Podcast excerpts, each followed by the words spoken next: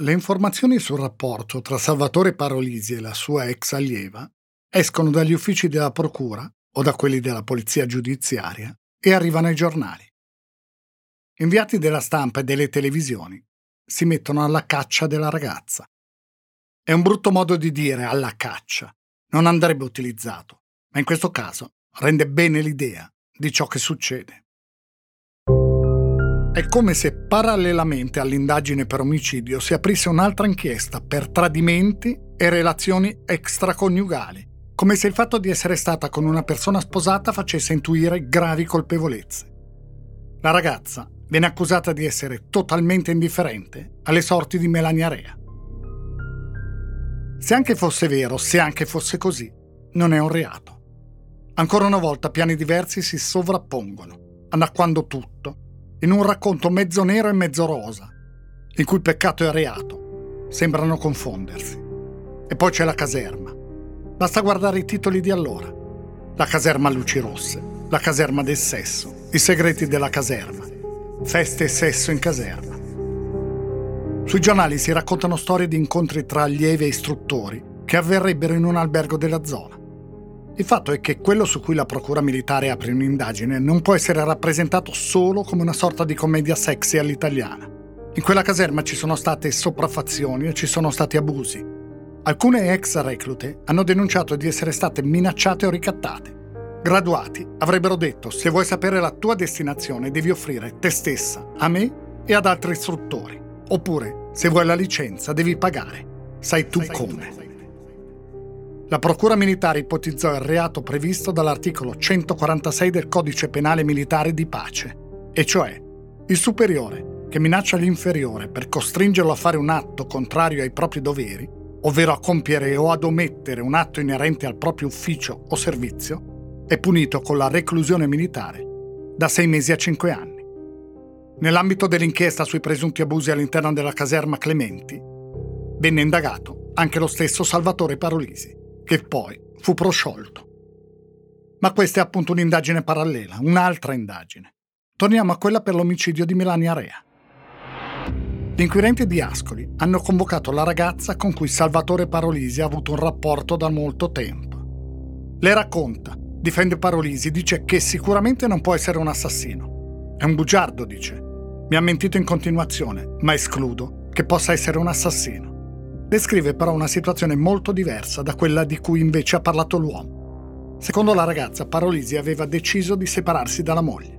Lei stava aspettando da tempo che lui parlasse a Melania, che le dicesse la verità.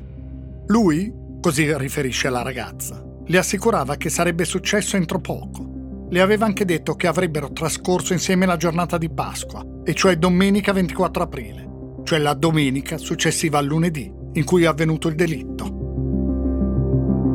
Quel giorno lei gli avrebbe presentato i suoi genitori, che erano informati di tutto. Addirittura il padre della ragazza aveva prenotato per loro una stanza in un albergo di Amalfi, l'Excelsior. Il pranzo di Pasqua era già organizzato, tutta la famiglia, Parolisi compreso. All'inquirente lui dirà che sì, era tutto vero, ma che però in realtà lui non era più tanto coinvolto, che stava solo procrastinando. Non avrebbe mai lasciato la moglie, disse.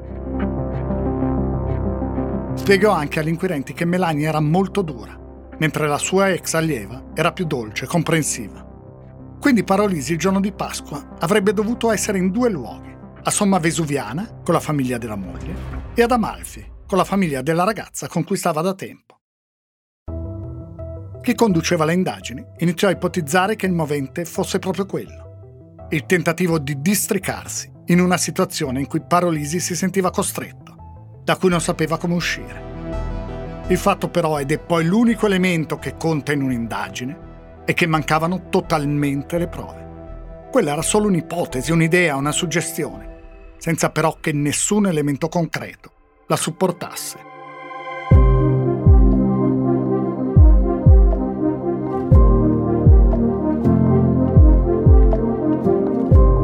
Io mi chiamo Stefano Nazzi, faccio il giornalista da tanti anni e nel corso della mia carriera mi sono occupato di tante storie come questa, quelle che nel tempo vi sono diventate familiari e altre che potreste non aver mai sentito nominare.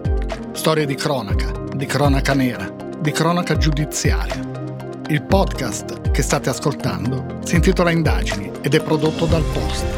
Vi racconterò ogni mese, una volta al mese, una di queste storie, tentando di mostrare non tanto il fatto di cronaca in sé, il delitto in sé, bensì tutto quello che è successo dopo, il modo in cui si è cercato di ricostruire la verità, le indagini giudiziarie e i processi, con le loro iniziative, le loro intuizioni e i loro errori, il modo in cui le indagini hanno influenzato la reazione dei media e della società e il modo in cui i media e la società hanno influenzato le indagini.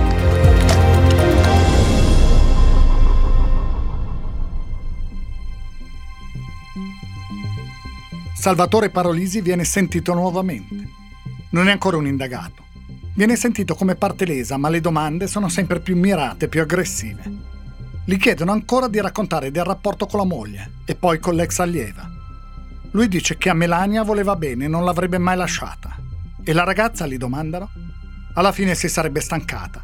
Tirava avanti, tra uno scuso e un'altra. Al termine di un interrogatorio gli sequestrano le scarpe. Ma come? ribatte Parolisi. Siete venuti due volte a casa a sequestrare i vestiti, vi ho chiesto dovete prendere anche le scarpe e voi avete detto di no. E ora me le chiedete? Sì, rispondono i carabinieri. Secondo Antonio Dell'Itala, di cui sulla vicenda è stato pubblicato postumo lo strano caso di Melania Rea, quel giorno Parolisi uscì dalla caserma senza scarpe. La strategia degli inquirenti è abbastanza chiara. Sono convinti che Parolisi continui a mentire e sperano che si contraddica e commetta errori. Ma esistono tecniche durante un colloquio durante un interrogatorio per capire se una persona sta mentendo? Ecco cosa dice Monica Chiovini, criminologa, psicologa penitenziaria, docente alla scuola di polizia penitenziaria e all'Accademia di Scienze Forensi.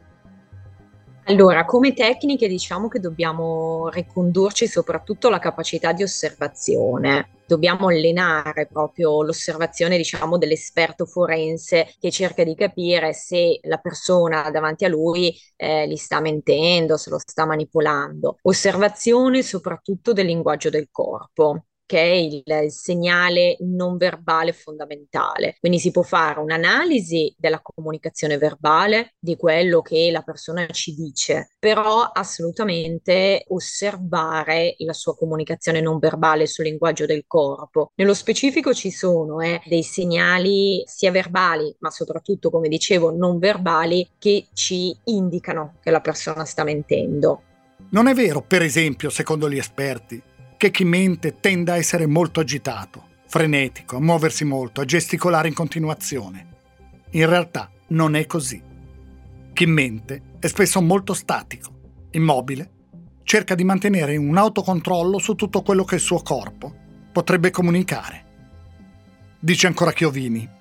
Ci può ingannare facilmente con il volto, con l'espressione facciale, per esempio continuando a sorridere, che è un sorriso di compiacimento, è un sorriso falso, cosiddetto sorriso sociale, cioè per compiacere l'altra persona. Poi tende a spostare lo sguardo, a spostare gli occhi verso destra, verso sinistra, non tiene lo sguardo sull'interlocutore. E poi dal collo in giù vediamo proprio un corpo fermo, immobile, lui è molto rigido, trattiene le emozioni di ansia, di paura che in realtà prova al suo interno. E in questa rigidità del corpo si possono cogliere attraverso un'osservazione attenta delle microespressioni sono proprio dei piccolissimi segnali, a volte non sono visibili all'occhio nudo, quindi occorre magari la videoregistrazione che si fa durante un interrogatorio in questura o in tribunale e poi andare a prendere la videoregistrazione e rianalizzarla a rallentatore. E lì si colgono delle microespressioni che sono magari dei piccolissimi spostamenti del ginocchio, movimento del piede, della caviglia, della mano, del braccio, che ci fanno capire che il soggetto sta tenendo una rigidità, però a un certo punto non ce la fa più, deve scaricare il suo stato di paura e di ansia e quindi ecco che subentra la microespressione che lui non può controllare.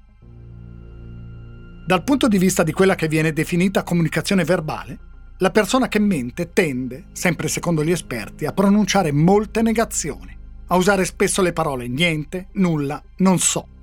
Le ricerche indicano che il racconto di chi mente è carente di descrizioni, sensazioni personali. Chi mente ha difficoltà a descrivere ciò che ha provato, le sensazioni che ha vissuto. ancora Chiovini. Quindi c'è proprio una tecnica, c'è una strategia che rientra nell'ambito dell'interrogatorio ed è la ricostruzione del contesto fisico ed emotivo avvenuto nel momento criminoso, per cui si chiede al soggetto di descrivere quello che ha vissuto, dove era il contesto e quello che ha sentito, che ha pensato, che ha provato. Allora, il menzognero cerca di inserire magari dei particolari, no? Per far risultare credibile il suo racconto, però dall'esterno l'esperto dovrebbe proprio cogliere una carenza, cioè sono particolari comunque lacunosi. Poi ci sono molti silenzi, esitazioni, balbettii, perché la persona deve pensare a cosa inserire siccome sta inventando, sta costruendo un qualcosa che non è reale, prende tempo per rispondere. Come il tono della voce, il tono della voce si alza. Il menzognero tende a innalzare il tono della voce, questo nel tentativo di prevaricare sull'altro. Siccome non riesce a convincerlo, allora viene fuori un aspetto un po' autoritario, no? aggressivo della sua personalità e cerca di prevaricare sull'altro. Che poi si riesca a ingannare chi conduce l'interrogatorio è un altro discorso. C'è una tecnica eh, che può essere utilizzata durante gli interrogatori, è una strategia, cioè chi interroga, quindi l'autorità giudiziaria, potrebbe chiedere al sospettato, all'interrogato, di ricostruire tutto quello che ha detto e che quindi lui avrebbe vissuto, però non più dall'inizio alla fine, ma magari dalla fine all'inizio, a ritroso oppure da un punto intermedio del racconto fino ad un altro punto, ad un'altra fase, perché in questo modo si va proprio a verificare se lui possa aver mentito, cioè se è sincero non cade, riesce a rimanere di nuovo coerente. Se prima è stato menzognero, eh, adesso potrebbe avere difficoltà a ricordare le cose che ha detto, a dirle coerentemente. In procura, intanto arrivano, anche se in tempi diversi, le risposte ad alcuni quesiti tecnici posti all'anatomopatologo Adriano Tagliabracci e al medico legale Sabrina Canestrini. I due consulenti innanzitutto confermano che la morte di Melania Rea è avvenuta il 18 aprile e che il corpo è rimasto all'aperto fino al ritrovamento. È stata assassinata, sempre secondo la perizia, entro due ore dal suo ultimo pasto. Dati i tempi di assorbimento della caffeina, secondo i periti, la donna è morta un'ora dopo aver bevuto un caffè cioè presumibilmente a fine pasto. Quindi l'ora del decesso, incrociando i dati con le dichiarazioni di vicini di casa che hanno visto uscire Parolisi, Rea e la figlia quel lunedì dall'abitazione di Folignano, dovrebbe essere tra le 14.30 e le 15.30. In base alla mancanza di segni di trascinamento e alla quantità di sangue trovato sul posto, i periti affermano che Melania Rea è morta dove è stata ritrovata. Le ferite sono 32. La maggior parte è profonda ed è nella zona cervicale, al tronco e agli arti superiori. Altre sono più superficiali, di solo taglio, soprattutto alle braccia. C'è poi un particolare, duro da riferire e duro da ascoltare, ma va riportato perché sarà importante nella ricostruzione del delitto fatta dai giudici. Le ferite sul collo sono probabili tentativi di sgozzamento, cioè la rescissione delle vie respiratorie e di quelle sanguigne. Le ferite alle mani e ai polsi sono da difesa. Melania Re ha cercato di fermare i colpi. L'arma del delitto è un coltello monotagliente, lungo almeno 8 cm. È stato impugnato con la mano destra. La morte di Melania Rea è avvenuta in un tempo che varia tra i 10 e i 30 minuti. Successivamente, a distanza di ore, forse di uno o due giorni, sono state incise con un'altra arma una X sull'addome, una svastica sulla coscia sinistra e una grata sulla coscia destra. Si tratta di uno staging, il linguaggio criminologico, cioè di una messa in scena, di un depistaggio. E vedremo dopo il perché di quella svastica. C'è poi un'altra lesione, è una contusione sul capo, compatibile, scrivono i periti, con un colpo ricevuto da parte di un corpo contundente privo di grossolani rilievi, ad esempio un pugno. L'unica traccia biologica trovata sul corpo è il DNA del marito, Salvatore Parolisi, repertata sulla regione labiale e sull'arcata dentaria inferiore di Melania Rea. I giornali parleranno molto di questo particolare. Si parlerà di un bacio appassionato, o della mano posta sulla bocca per non farla gridare. Si parlerà anche di altro. Nessuno studio può stabilire però da quanto tempo quel DNA si trovasse lì. È impossibile da sapere.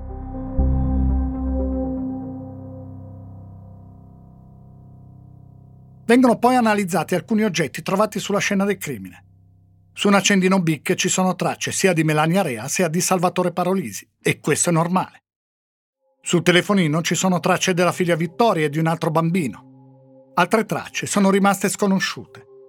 Sul laccio emostatico trovato vicino al corpo, sulla siringa piantata sul seno e su alcune salviettine ci sono tracce appartenenti a sconosciuti. Poco lontano dal luogo del ritrovamento del corpo viene trovato un anello con una pietra bianca. Era di Melania. Anche su questo la stampa formulerà le sue ipotesi. Qualcuno dirà che lei l'ha scagliato lontano in un gesto di rabbia. La madre della donna sosterrà che Melania era dimagrita molto ultimamente e che l'anello le scappava spesso dal dito. I periti riportano che i pantaloni, i collan e gli slip abbassati, ma non strappati, e il trucco al volto completamente in ordine, ci indicano che i pantaloni sono stati volontariamente abbassati e che la vittima era in condizioni di tranquillità, non si sentiva minacciata, né cercava di sfuggire a qualcuno che aveva identificato come un possibile aggressore. I pantaloni abbassati potrebbero indicare che Melania Rea se li era abbassati per esigenze fisiologiche, come testimonia anche l'assenza di urine dalla vescica. Secondo i periti, Melania Rea sarebbe stata aggredita alle spalle mentre cercava di allontanarsi, seppur con difficoltà, a causa dei pantaloni abbassati, ma comunque spostando il bersaglio in modo tale che l'aggressore non riuscisse a produrre ferite più incisive. A un certo punto, Dopo aver percorso un tragitto di pochi metri, scrivono i periti, la vittima è stata gettata a terra. Poi non vi è più stata di fatto alcuna resistenza e in questa fase, verosimilmente, l'aggressore ha ripetutamente colpito la regione pettorale sinistra in corrispondenza dello sterno. I periti hanno anche analizzato i vestiti sequestrati a Parolisi.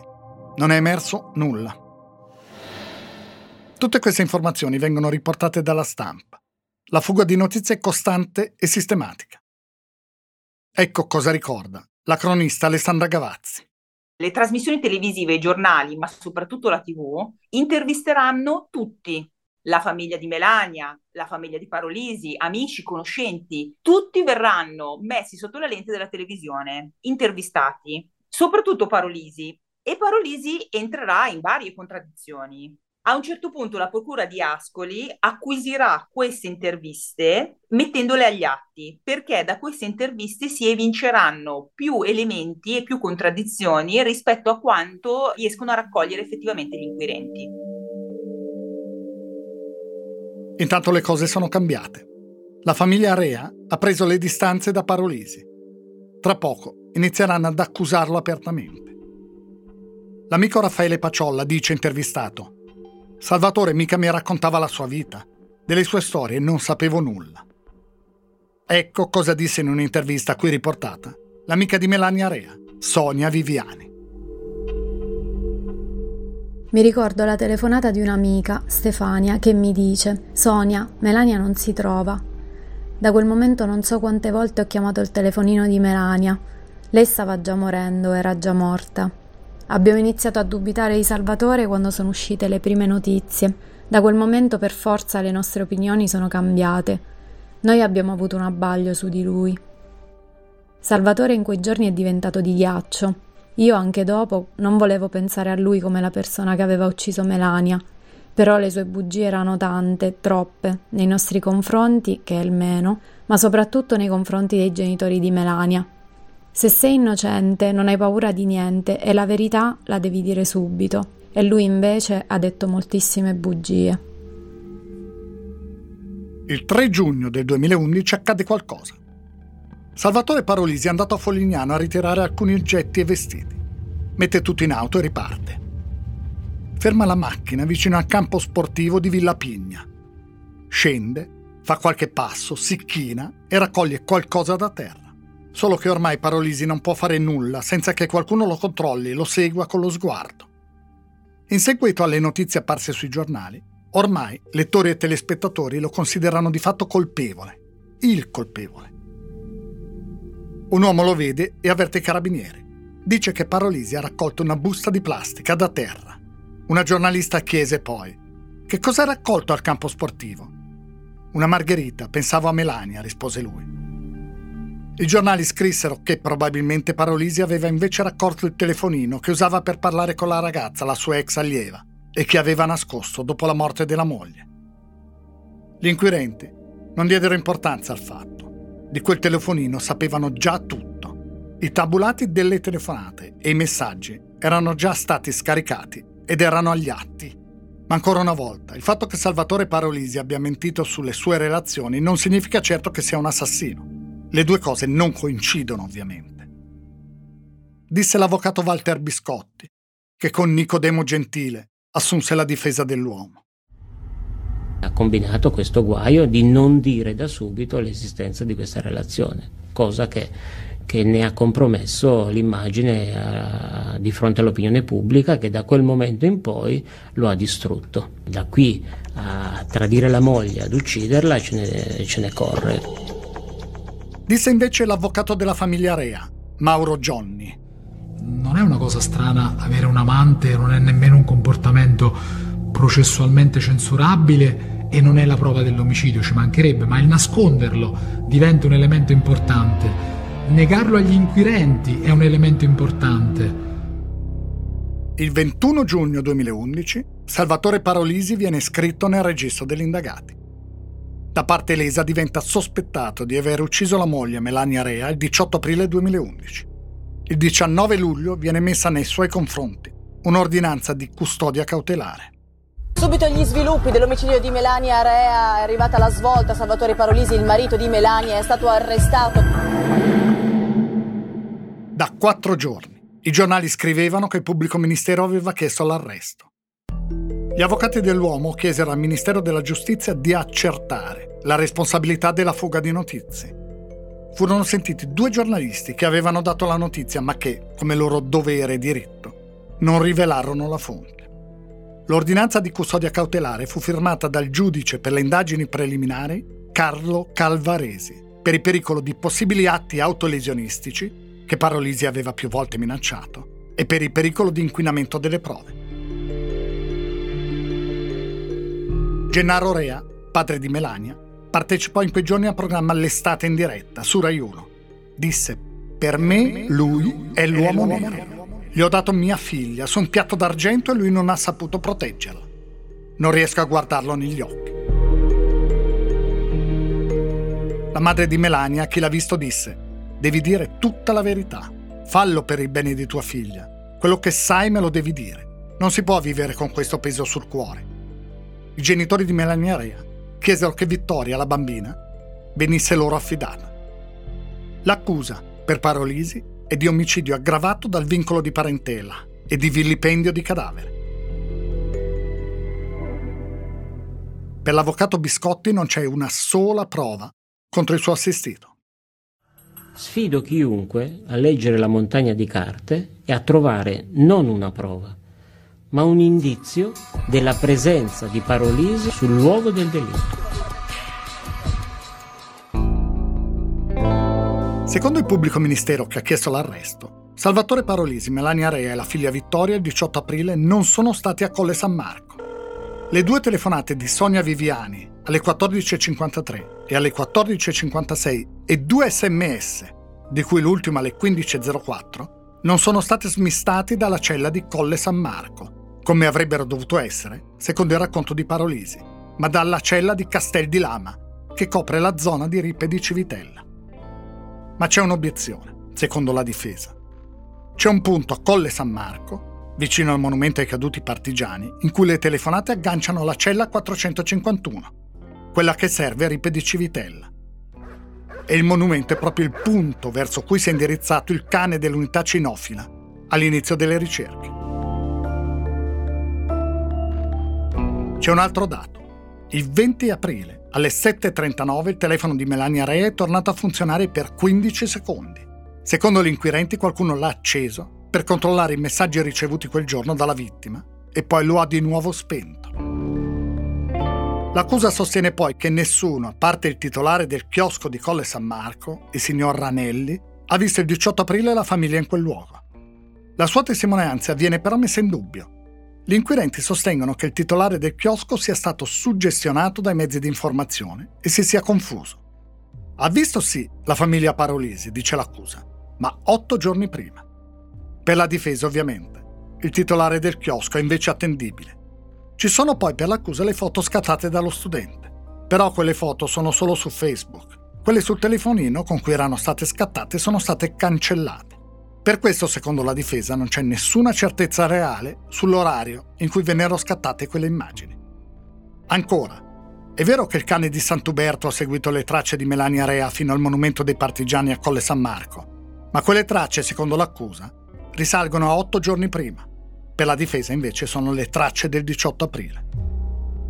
La morte, dice l'accusa, è avvenuta tra le 14.20 e le 14.45 entro due ore dall'assunzione del pasto ed entro un'ora dall'assunzione del caffè.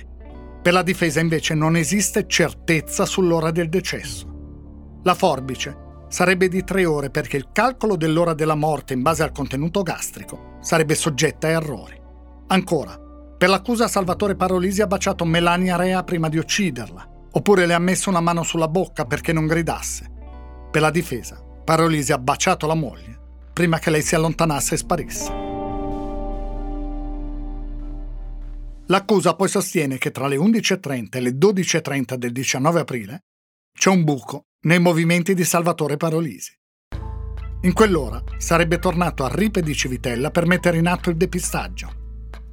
La difesa ribatte che quel giorno, dalle 11.21 alle 11.46, ha telefonato alla sua ex allieva.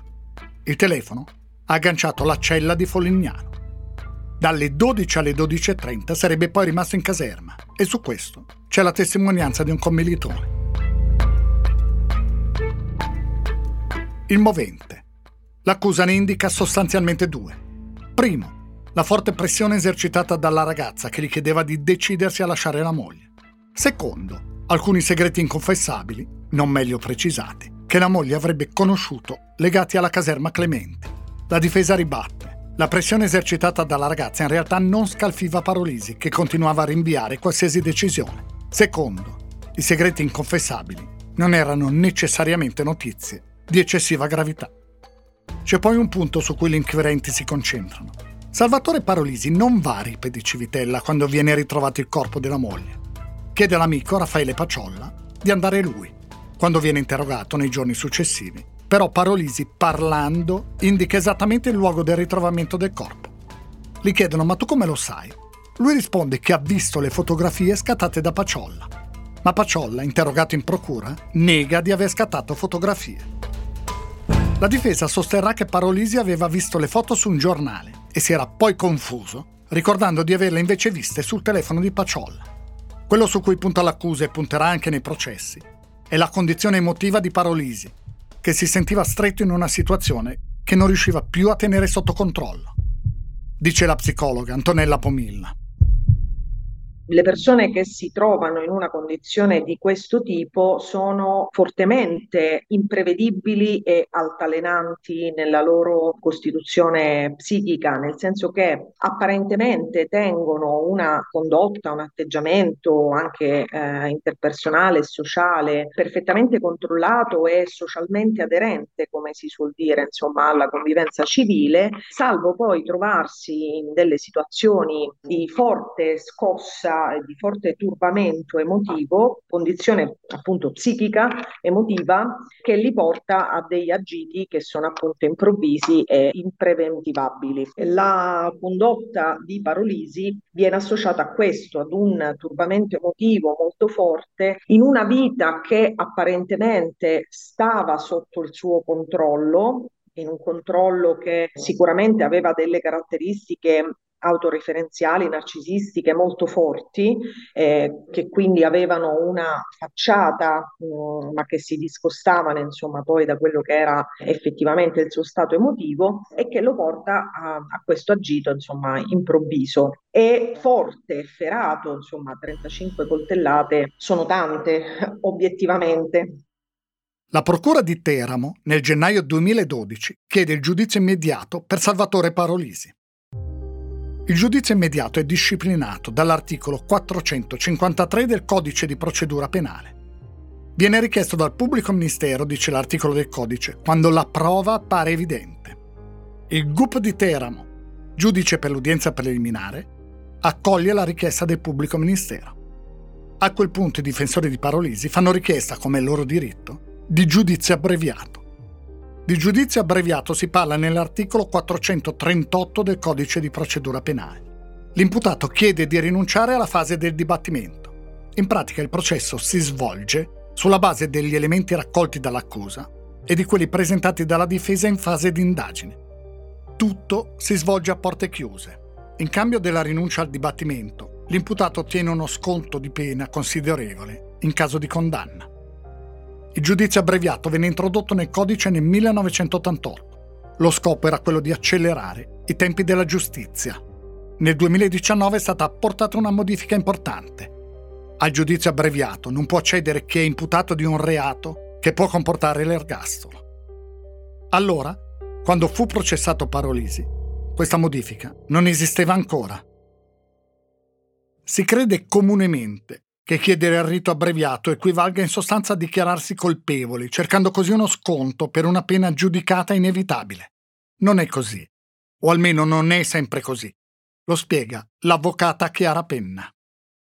La premessa è che è una scelta tecnico-difensiva. Qualsiasi valutazione che viene fatta, cioè scelgo il rito abbreviato perché so di essere responsabile e quindi ottengo uno sconto, non è ammissibile perché la scelta del rito abbreviato può essere anche formulata proprio perché sono certo di non essere responsabile, accetto di essere giudicato sulla base dello stato degli atti e quindi di non sottopormi anche ad una gogna processuale, quindi ad un'udienza pubblica che richiede eh, diverso tempo, diversi accertamenti e quindi voglio essere giudicato sulla base degli atti raccolti dal pubblico ministero o anche di quelli che ho prodotto io prima dell'udienza. Pertanto, eh, ribadisco, è una scelta tecnico-difensiva. In questo caso, all'epoca era possibile chiedere eh, il giudizio abbreviato anche per questi reati e quindi si è scelto di procedere in tal modo. Restano prima del processo, e in verità resteranno anche dopo, alcune domande.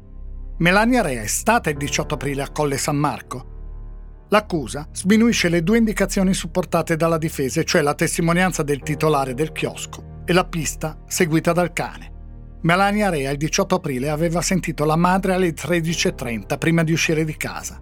La madre disse che sua figlia era assolutamente tranquilla, quindi, presumibilmente, fino a quel momento non c'era stato alcun litigio. Ma se non c'è stato litigio, ribatte chi sostiene l'innocenza di Parolisi, allora si sarebbe trattato di un delitto premeditato.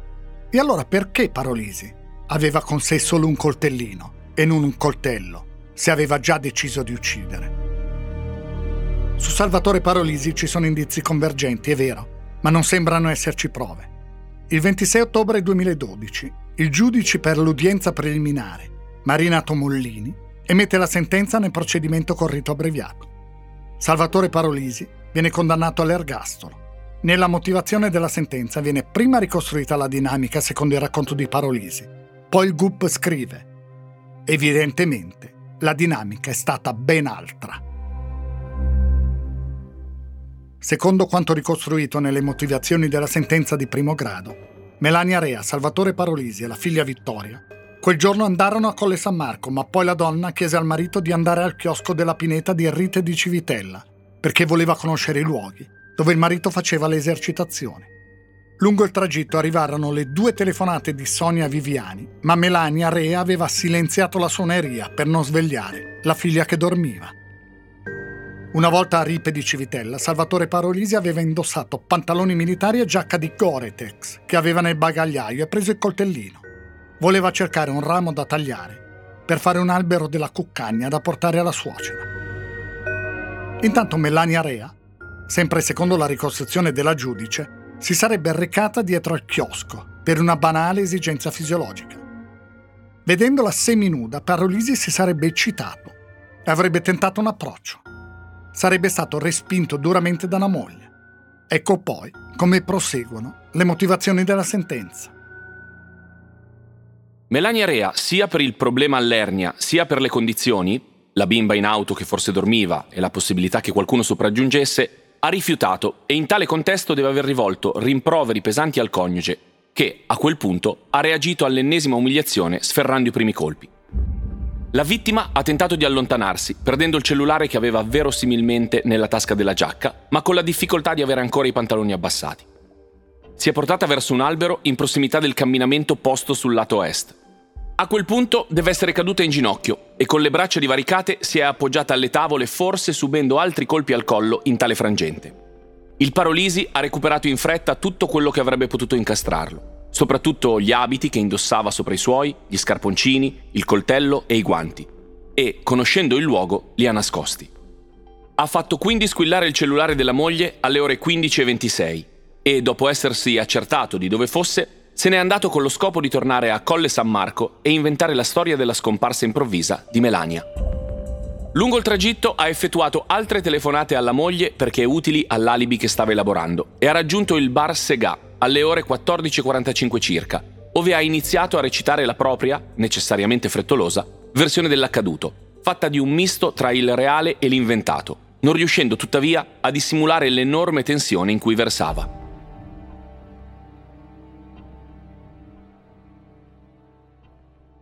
Dopo l'omicidio, Parolisi si sarebbe tolto i vestiti che indossava, cambiato gli scarponcini, avrebbe fatto sparire tutto ciò che poteva incriminarlo. Tornando verso Colle San Marco, secondo la giudice, avrebbe fatto altre telefonate alla moglie, per crearsi un alibi. La mattina del 20 aprile, poi, riuscì a tornare a Ripe di Civitella, ripulì la zona ed eliminò ciò che lo comprometteva. E forse tra gli oggetti c'era anche il ciuccio di Vittoria. Quindi effettuò il vilipendio sul corpo della moglie, incidendo anche una svastica, per indirizzare i sospetti contro il gestore del chiosco, di note simpatie nazifasciste. Cosparse il luogo di oggetti che sapeva già dove andare a cercare, perché li aveva notati correndo da quelle parti durante le esercitazioni. Dopo il rinvenimento del cadavere, inventò il rapporto sessuale avuto con la moglie 15 giorni prima dietro al chiosco per rendere plausibile il ritrovamento di eventuali tracce. Nel capitolo denominato Dosimetria della pena, la giudice spiega che le contestazioni dell'accusa, sia pure secondo una dinamica diversa, hanno trovato riscontro, per cui l'imputato va ritenuto, oltre ogni ragionevole dubbio, colpevole di quanto ha scrittoli. La pena è la più dura possibile, considerando il giudizio abbreviato che comporta uno sconto rilevante. Ancora chi ha la penna, Dunque, la sentenza di primo grado di Salvatore Parolisi fu pesantissima. A mio avviso ritengo che fu fortemente condizionata anche dalla pressione mediatica. Scelse il giudizio abbreviato e all'epoca, dal 2019, non è più possibile per i reati punibili con la pena all'ergastolo. Fondamentalmente il giudizio abbreviato è chiaro che è un giudizio premiale e che comporta eh, una diminuzione della pena fino a un terzo e per i reati punibili con la pena all'ergastolo a 30 anni. Il pubblico ministero però chiese l'ergastolo con l'isolamento diurno, dunque in questo caso la pena può essere equivalente all'ergastolo e così si determinò il giudice di primo grado. Disse Salvatore Parolisi dopo la sentenza. Credevo di dover essere giudicato da un giudice, non da uno psicologo. Il 30 settembre 2013 la Corte d'Appello concesse alcune attenuanti generiche e ridusse la pena a 30 anni di carcere. Rimase l'aggravante del vincolo di parentela e quello, già riconosciuto in primo grado, della crudeltà. Venne confermata la condanna anche per vilipendio di cadavere. La Corte di Cassazione non confermò la sentenza e decise di rinviare il processo alla Corte d'Appello perché rideterminasse la pena. In sostanza, perché la ricalcolasse in base a una considerazione. Secondo la Corte di Cassazione, infatti, doveva essere esclusa l'aggravante della crudeltà, in quanto la mera reiterazione di colpi, pur consistente, non può essere ritenuta come aggravante di crudeltà. Secondo la Corte, quindi, l'aggravante della crudeltà non può essere determinata da quanti colpi si danno per uccidere. E l'omicidio di Melania Rea, disse la Corte, avvenne in termini d'occasionalità, cioè fu dolo di impeto, non essendo mai stata ipotizzata la premeditazione. Dice l'avvocata che ha la penna. L'aggravante della crudeltà è un aggravante innanzitutto comune, ad effetto comune, e si sostanzia nel porre una condotta che va a, ad agire sostanzialmente con una particolare azione, viene definita circostanza comune per questo, perché può essere applicata a qualsiasi reato, in questo caso chiaramente all'omicidio, che denota un'azione particolarmente appunto crudele nei confronti non solo del soggetto passivo, perché attenzione non è necessariamente da ricondurre al soggetto passivo del reato, ma anche ad altri soggetti, ma manifesta un comportamento particolarmente riprovevole e di diversa infatti dall'azione, per così dire, della compiere sevizie nei confronti del soggetto, perché sì, sono tutte e due delle, dei comportamenti soggettivi, delle circostanze che attengono al soggetto, però mentre nelle sevizie c'è un quid pluris che è rivolto nei confronti della vittima, per così dire in criminologia si parla per esempio di overkilling, nell'aggravante della crudeltà c'è proprio una indole particolarmente violenta e aggressiva che fa sì che il soggetto agente provi quasi soddisfacimento nell'agire in maniera violenta nei confronti di un soggetto che già fondamentalmente è stato attinto dalla sua condotta. Quindi sostanzialmente eh, è importante tutto l'iter criminoso che segue il soggetto agente, quindi si manifesta proprio l'ansia dell'agente nell'appagare la propria volontà di arrecare dolore al soggetto stesso. Quindi è una circostanza, ripeto, comune che è ad effetto comune e comporta un incremento della pena. I giudici della Cassazione parlarono di dolo d'impeto. Ma come si coniuga il dolo d'impeto, avvenuto cioè in termini di occasionalità, come venne scritto, con ciò che Parolisi, anche secondo la Cassazione, fece dopo, cioè il vilipendio di cadavere e il depistaggio? In parole semplici, la non premeditazione può coincidere con la lucidità di chi poi mette in atto un depistaggio? Dice ancora l'avvocata. Sono momenti successivi, quindi eh, il dolo d'impeto si manifesta nel momento in cui si realizza l'azione omicidaria se noi chiaramente ci sono diversi passaggi che ancora rimangono obiettivamente oscuri, quindi al di là di quello che si può pensare circa la criticità di alcuni momenti, noi dobbiamo ritenere che Salvatore Parolisi è ritenuto l'unico responsabile del fatto, con sentenze ormai definitive passate in giudicato, per cui Parolisi è l'unico soggetto che è stato interessato dalla vicenda e quindi si ritiene che sia stato lui successivamente a porre in essere tutte quelle azioni che hanno poi anche gettato un po' d'ombra sull'intera situazione, che hanno eh, diciamo fatto pensare all'intervento di qualcun altro. Per cui sono momenti che vanno separati, si può coniugare in questo modo perché l'azione omicidiaria si è perpetrata in quel momento, quindi in quel momento si è manifestata quell'azione, successivamente probabilmente per cercare di ritardare le, le, indagini, per cercare di depistare, è intervenuto con razionalità per porre in essere quelle condotte che hanno fatto pensare all'intervento di, di qualcun altro, di un, di un maniaco, si parlava inizialmente di un reato a sfondo sessuale.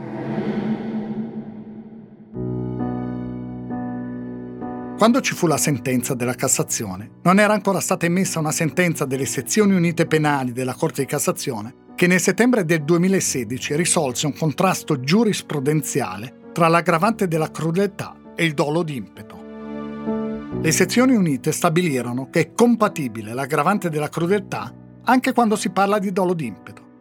Fino al 2016 invece, e quindi anche quando venne giudicato Parolisi, si riteneva incompatibile l'applicazione dell'aggravante quando viene riconosciuto, appunto, il dolo d'impeto.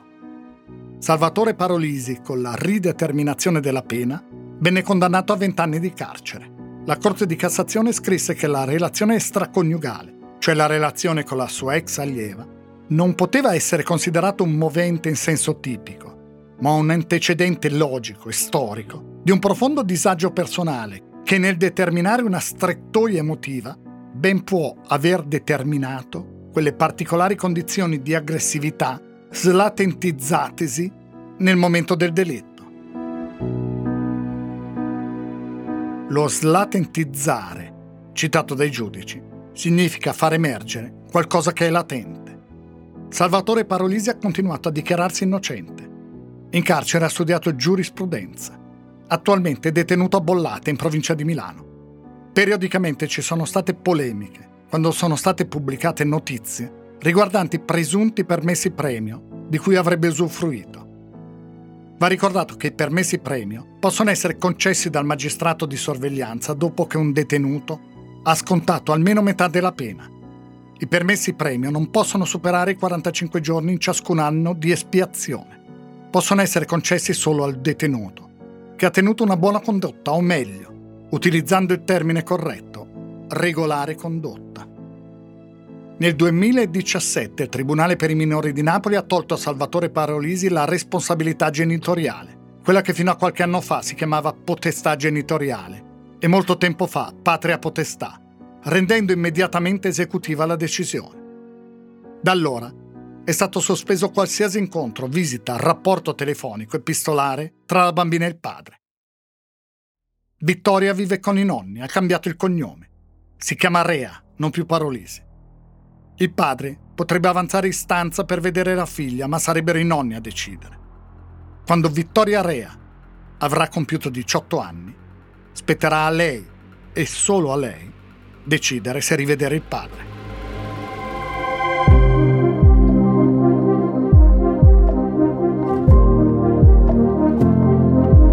Avete ascoltato la nuova storia di indagini sull'omicidio di Melania Rea, avvenuto a Ripe di Civitella il 18 aprile 2011.